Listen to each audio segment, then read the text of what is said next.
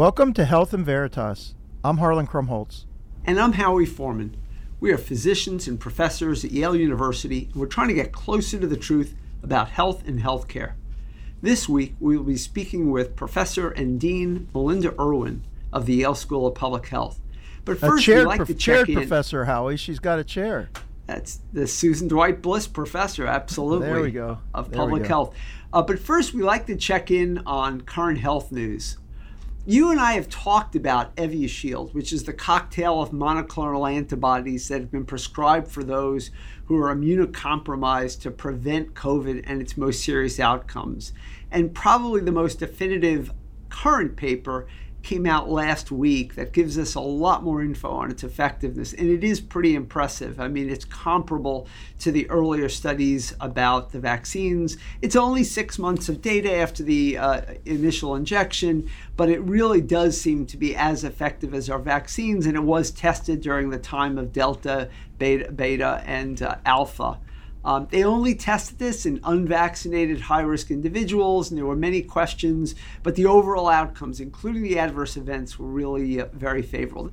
But one additional fact stood out to me in reading the paper is that four of the participants, two in the placebo group, two in the Evusheld group, died of illicit drug overdoses. So this is almost 1% of the population in a clinical trial, people who voluntarily uh, participated in a clinical trial died of drug overdoses in a six month period of follow up. We, we have spent some time talking about the opioid epidemic and the vast deaths that have ensued. Uh, and this is a highly unusual population in some ways, but this data point was shocking to me, and it ties in with uh, President Biden's announcement last week of his comprehensive plan to address uh, the opioid epidemic and addiction. And we could go into all the elements of that, but I, I don't think we're doing as much for this as we've done for the um, COVID pandemic. But we are losing 100,000 people a year to opioid o- overdoses. And I, I really do hope that our interventions start to bear fruit. Well, look, if anybody has any questions about how closely you read articles, you're proven to us that you actually read every word because uh, that, that information's tucked into the article. It's not the main finding by any means. And as you said, it was equally distributed in the two groups. So it, it's not anyone who just casually listening. This wasn't a, a complication or an issue related to the intervention, but Howie's making the point that that it, it occurred unexpectedly commonly uh, it, it, because this isn't just opioid use, but actually deaths from opioid use, and, and that's uh, that's just disturbing.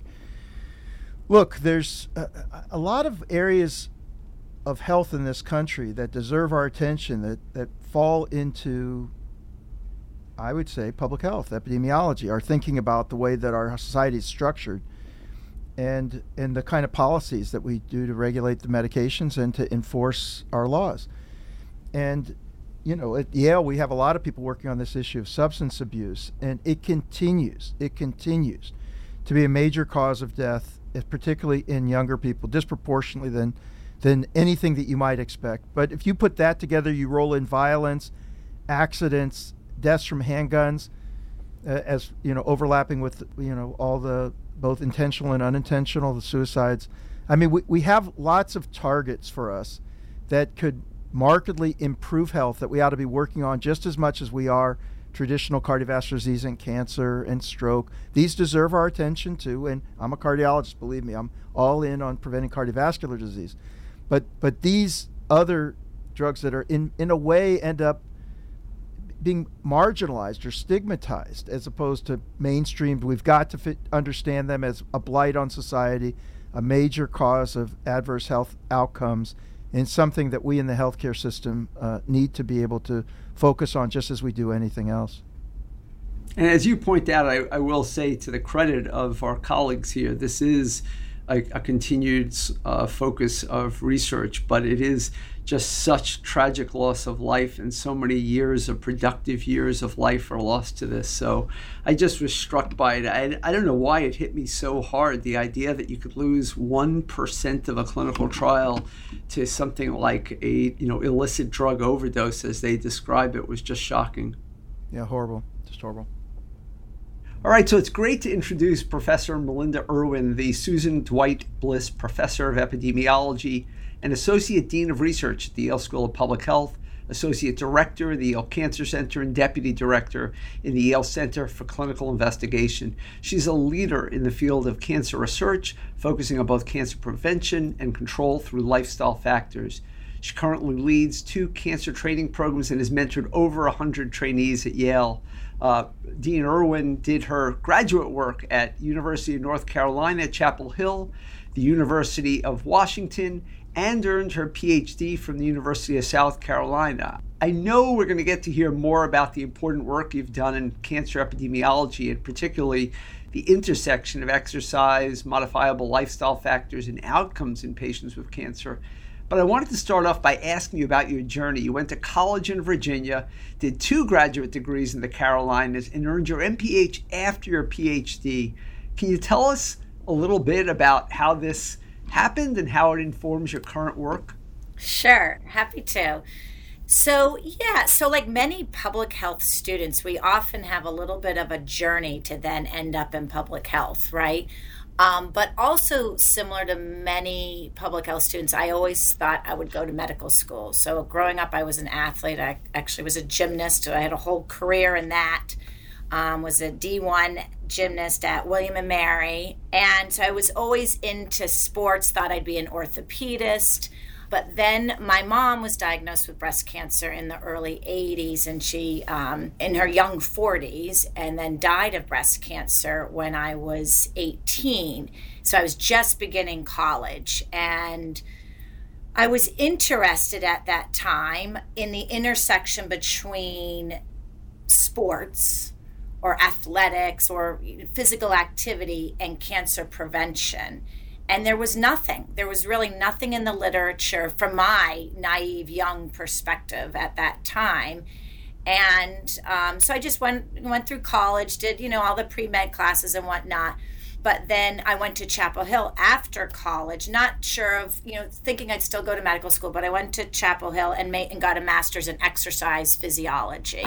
And at that time in the orientation of, of, of the program I met an epidemiologist, Barb Ainsworth, who had trained at Minnesota and was sort of a leader at that time in assessing physical activity levels, the behavior, and the challenges behind it, much like with diet or any lifestyle behavior and the intricacies around that.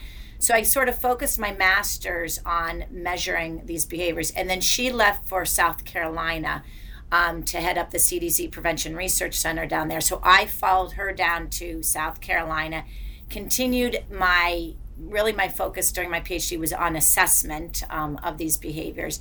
But then in 1994, uh, Leslie Bernstein published the, one of the first papers connecting physical activity with breast cancer risk.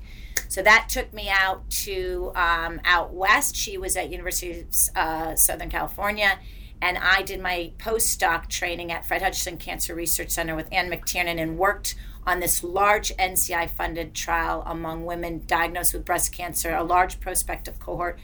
And that really launched my career, starting with some prospective observational findings of these lifestyle behaviors and cancer outcomes. And then that brought me to Yale to really look at interventions in clinical trials because there wasn't any back in the early 2000s. And I've been fortunate to be able to do that for 20 years now, really looking at how modifiable behaviors might impact cancer outcomes.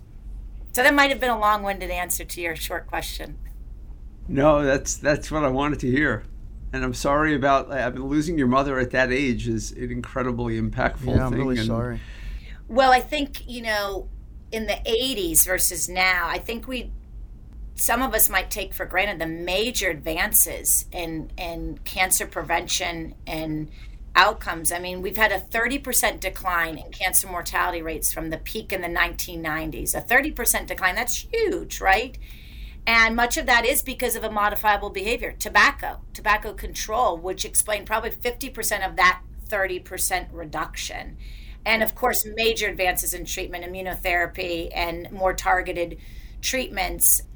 But sort of the concern we have is over these past 30 years, while cancer mortality has declined, obesity rates have increased. And so you overlap those two and what's what what's going to happen um, you know over the next decade i hope we continue to see a decline in mortality rates um, but um, we have to get a better handle on the role of sort of our food environment our built environment um, you know because we are more sedentary than ever before because of the advances we have with um, technology and whatnot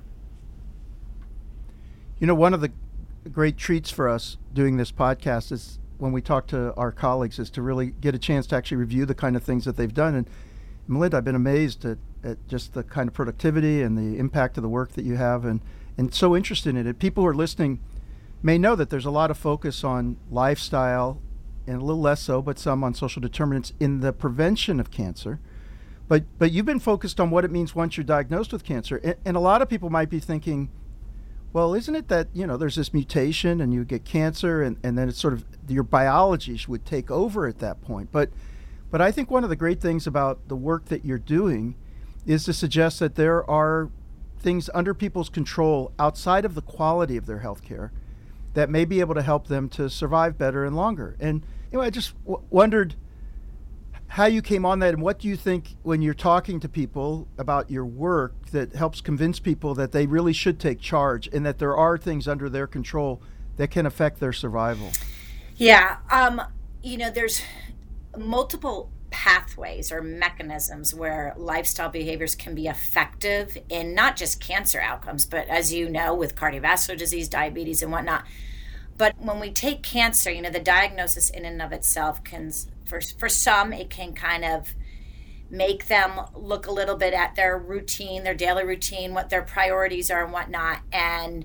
but it also requires us as a um, organization a hospital or an environment what can we do to help our patients right? And so the area of my research might look at how um, the treatments that the patients receive how do we reduce the toxicity right so we want to make sure they have the adjuvant treatments available to them, but that we minimize the the adverse side effects that in turn might make them not adhere to their chemotherapy or their aromatase inhibitors. And in fact, observational research has shown that with breast cancer chemotherapy, only about 50% of patients adhere to the prescribed amount of chemotherapy recommended for them. So 50% are not receiving the dose that is recommended because of the toxicity. So, how can our interventions or these modifiable behaviors lower the toxicity to improve their adherence? So, that's one sort of pathway. But another pathway is direct, is just by eating healthy, following the dietary guidelines and the physical activity guidelines, have a direct impact on prognosis, on survival. We don't yet know that. So there's a lot of large trials right now going on with disease free survival as the end point because it could be that at diagnosis, changing your behaviors, changing your body weight, changing your diet, changing exercise might not actually have an impact on survival. I hope so. I hope those trials, which are very methodologically strong in their design, I hope they do show. But if they are not, if it's a null finding, we know there's evidence that these behaviors can improve the side effects, can we're showing that it can improve adherence to treatments and just the overall quality of life and and also cardiovascular disease outcomes as well. So that's what I like about the research I do. There's multiple sort of pathways. The trials that we do with patients, we collect participant uh, satisfaction surveys at the end and what they say is profound with how how thinking about having having a counselor talking with them weekly has helped them to to change their behaviors in a way that was accessible to them. Because it's it's not all on the patient it's the community we live in. It's it's not easy to eat healthy and to exercise. We don't live in an environment that that cultivates that. So well you you, you might want to just share uh, what I thought was a kind of promising finding in that study you published around weight loss uh, in breast cancer survivors and, and its impact on breast tissue markers. I mean, I know that that's just a prelude to a study that's actually going to see whether yeah. or not people actually live longer, but I thought that was interesting and promising. Yeah, so so some of the biological findings we've found in a short duration, so within six months, um, and with not like running a marathon, but walking, brisk walking of like say 30 minutes a day, and really preventing weight gain. Um, not significant weight loss, but really more the message of preventing weight gain and reducing sedentary behavior. One of our findings is a 30% decrease in C reactive protein, which, as you guys know, is a marker of chronic inflammation. Um, and you know, we measure, we take a fasting blood draw from the study participants at baseline. We randomize them to intervention or to usual care. We do another fasting blood draw at six months. And so the change in these blood biomarkers is directly a result of the intervention.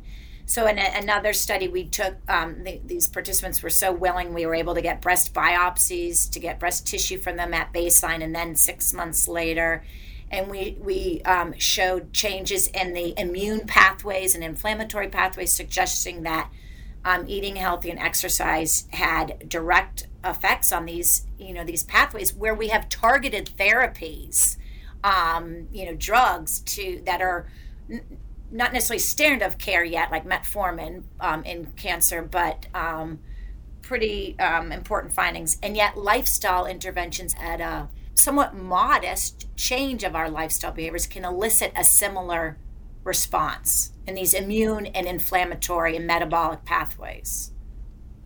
It just makes me think that, you know, also we have these medications, the GLP-1 agonists, you know, these pills that can reduce cardiovascular risk and reduce weight that, that these also i mean there's a, it just opens up a wide range of things that we might prescribe in terms of behavior and in terms of, of pills. Sorry Howie. just i'm excited to hear all the stuff melinda's doing. It was pretty much along the same lines. For our listeners to know metformin is a drug typically used for diabetes right? And uh, and, and as harlan said like the intersection of diabetes treatment with cancer epidemiology is not an intuitive one. Um, for our listeners, a lot of people think of epidemiology as the study of infectious disease, but it's really the study of diseases. Can you tell us more about sort of the opportunity set that exists in oncology for studying diseases and, and learning about the intersection between what to the common person is just about cells dividing in a, in a uh, um, uncontrolled manner but also interacting with the human biology that we don't fully understand. Well, so if we think about the role of population sciences or public health in cancer outcomes, I mean, there's there's no better example, not cancer specific, but when you look at COVID nineteen, so all the laboratory based findings in the clinical trials led to these three FDA approved vaccines, right? But then, what was the next critically important step? it was getting those vaccines into people, right? If that never happened, those discoveries, while critically important, we wouldn't have been where we are today, right? And we still have a way to go with more increasing vaccination rates and whatnot. But that's the same thing in cancer. So, um, similar to the research and work that Harlan does, you know, we have outcomes research, which is really kind of taking these clinical findings and and um, putting them into a real world setting. You know, how do we test the effectiveness of whether it's a drug or a lifestyle behavior or a therapy, but in a real world setting um, under real real world conditions. And so that's what I love about sort of cancer prevention and survivorship research. We we use the the same methodology. It's a very strong study designs. Um, what's challenging about behavioral research is when we call participants to recruit them into our trials, they want the intervention, and you can't blind them to it. And so if they don't get the intervention, they might drop out. And so you have to be a little bit savvy in how you keep them in the trial and and not adopt the behavior if they're in the control group but i think there's a lot we can do in cancer research that is beyond the laboratory and even beyond the clinic that has such impact you know we have to i'm constantly reminding my basic and clinical scientists we have to translate from not just the bench to the bedside but to the community and um, you know really bring these interventions these therapies to those who need them most in the community and I'll just say one of the more recent uh, studies that you participated in with our other colleagues uh, pointed out that even when you adjust for socioeconomic factors, cancer care in under resourced communities, even when you adjust for income and other factors, uh, is reduced. They have reduced access and reduced outcome or, worse outcomes. Uh, so, are you involved in any community based interventions uh, targeting social determinants of health or structural racism, either or or both? Yes. Yeah, so, um, the Yale Cancer Center has supported a lot of um, research in this area. So, working with Marcella Nunez Smith and Cary Gross and others, we have a project. It's actually sort of three projects together to develop a large program project looking at just that structural and social determinants of health and cancer outcomes. And so, the team really, you know, led by Cary and Marcella, looking at sort of when not just at diagnosis, but anytime that you're coming into, say, a cancer hospital and you have, you know, screening, better screening for these social determinants of health, and not just the screening, but then the referral.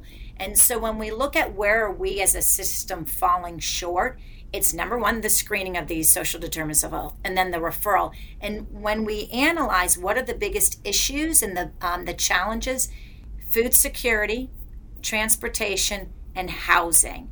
And that's not unique to cancer, right? And so, if we can better understand these structural and social determinants or barriers to access and to better health outcomes, focusing on those areas the food security, the um, transportation, and housing issues I think we can have a huge impact on health outcomes. So there's we're doing research on that now, building up to put in a larger grant application to the NIH on this topic.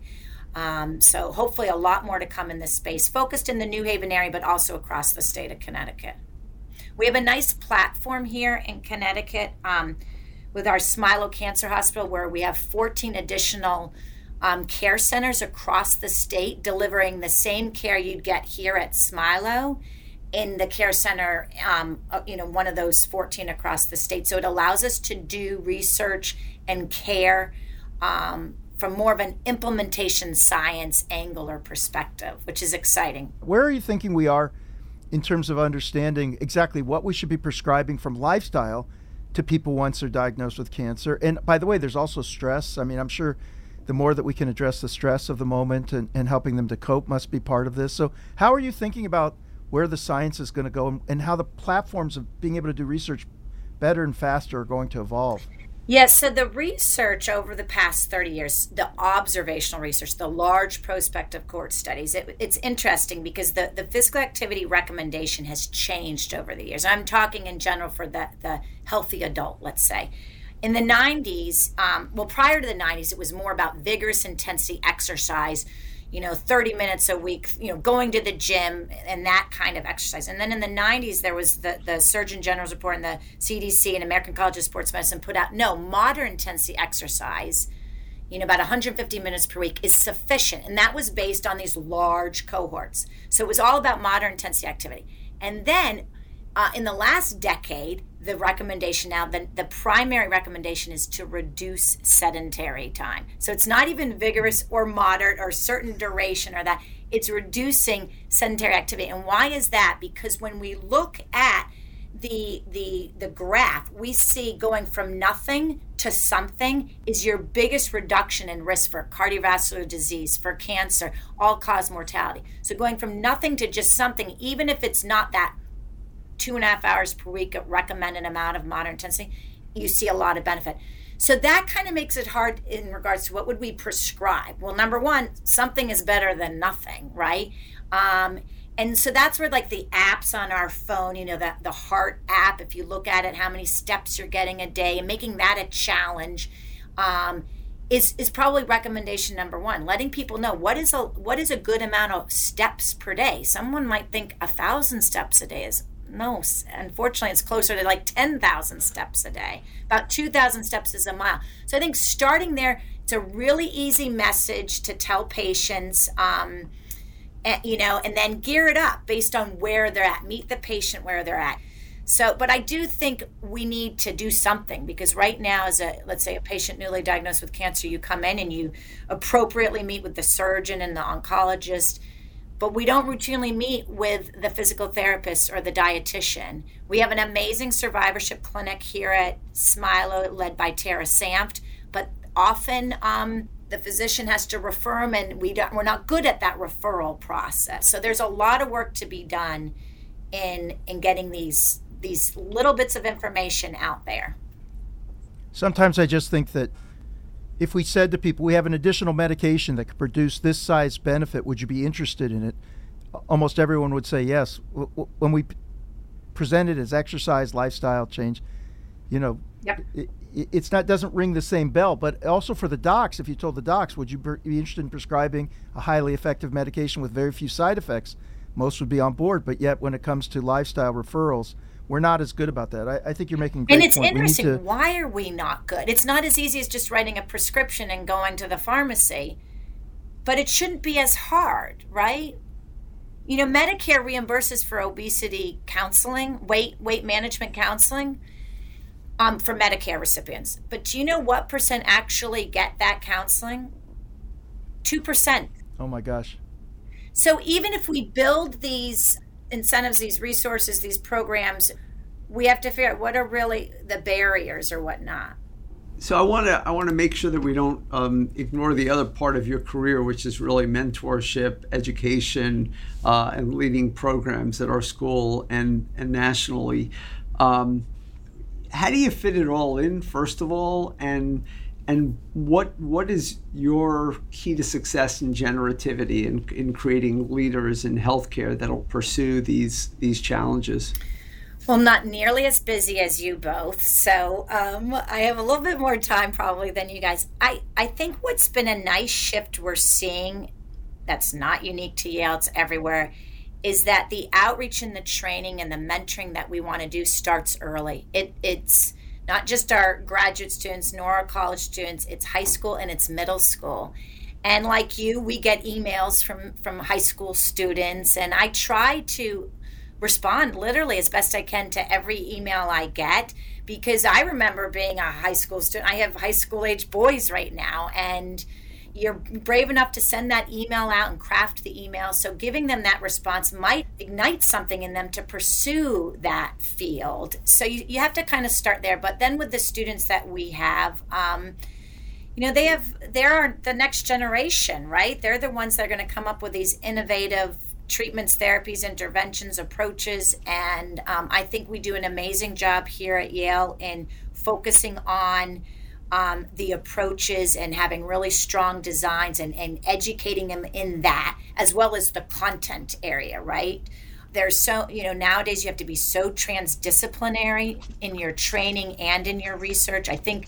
I think we we are doing a good job at that and can continue to. So that's the the two training programs I have. That's probably what I like most about it. Is it's not one discipline it's it's taking you know faculty and students from all these different areas and coming up with ideas together as how to move a field forward. I agree. I, I, I, we want to be respectful of, of your time. I, I, I think this, I'll just say one thing is that we do know on the Yale campus, like you're a person who really invests in, in the students and, and it's actually you're great role model for how much you care and, and how much you've helped others. So it's, uh, it, it's just great to see. So uh, I just want to thank you so much for taking the time to be with us. And like I said, for me, it's it's a joy both to talk to you, but also get a chance when you know in preparation to be able to see the kind of work you've been doing lately and and uh, over your career. And uh, anyway, it's been really nice to talk to you. Well, thank you both for you know disseminating this information from all your um, guests and. Um, and, and just getting more of the you know we can't just be publishing in journals we got to get the information out there um, in many different ways. So thank you for what you guys are doing too. Well, thanks, but it's all Howie. It's all Howie. Take care. thanks very much. All right, have a great rest of the day. See you later. So Harlan, what um, what's what's either inspiring you or catching your attention this week? Because there's an awful lot going on. Well, there's an awful lot going on. That's for sure. Uh, look, as avid Twitter users, you and I, I don't think that the it couldn't escape our attention this week that Elon Musk put together a 40 plus billion dollar offer and appears to be on his way towards taking Twitter private and and had gotten the financing and pulled this thing off and and wow, just wow. Let me just say one quick thing about this because the thing that impressed me most is the speed with which he accomplished this. By the way, he broke almost every rule of what you're supposed to do when you're thinking about acquiring a company. He went public from the very beginning. He he he talked about his involvement, his interest. I mean, he was going to go on the board, then wasn't going to go on the board. But look, whatever you think of Musk, he's a can-do guy. I mean, this person gets things done. I mean, from from being able to give internet coverage to the Ukraine to being, you know, what he's doing with, you know, launching uh, these rockets to, to, of course, Tesla. Everybody was talking about electric cars. He made it happen. I think we all ought to take at least a little bit of inspiration from the notion that that people can come up with ideas and actually with will, skill, and by strategic partnerships make things happen at a pace that that are unusual in, in the world today. But but with regard to what it's going to mean for Twitter, for for free speech, whether it'll open the door to to more problems on social media, I, I actually have no idea. But I can tell you in a lot of areas where he's been involved, he's produced good products, and uh, it's got a pretty good track record. Can't say I agree with him on a lot of things, on everything, but uh, in terms of his record, I'm kind of impressed with the stuff that he gets done. I am too. I mean, I've been a critic of him on a number of levels, and, and also an admirer of, of the things he's done. Um, but I will say this: I I think it will be fascinating to see how he tackles the issue of free speech um, and trying to create a better public square because there's no there's no perfect public square out there.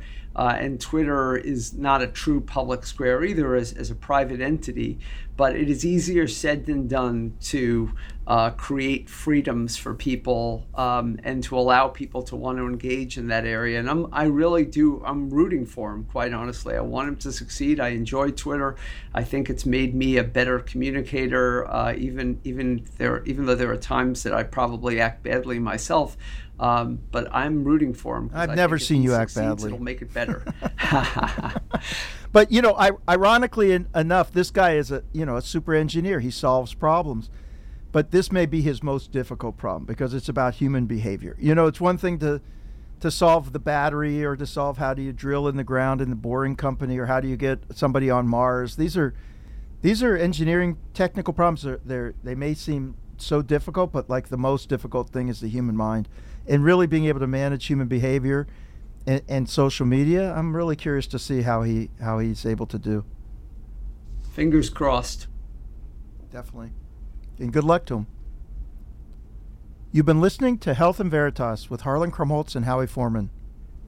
So, how did we do? To give us your feedback or to keep the conversation going, you can find us on Twitter. I'm at HMKYALE, that's HMK Yale and I'm at the Howie. That's at T H E H O W I E. Health and Veritas is produced with the Yale School of Management. Thanks to our researcher, Sherry Wang, and to our producer, Miranda Schaefer. Talk to you soon, Howie. Thanks very much, Harlan. Talk to you soon.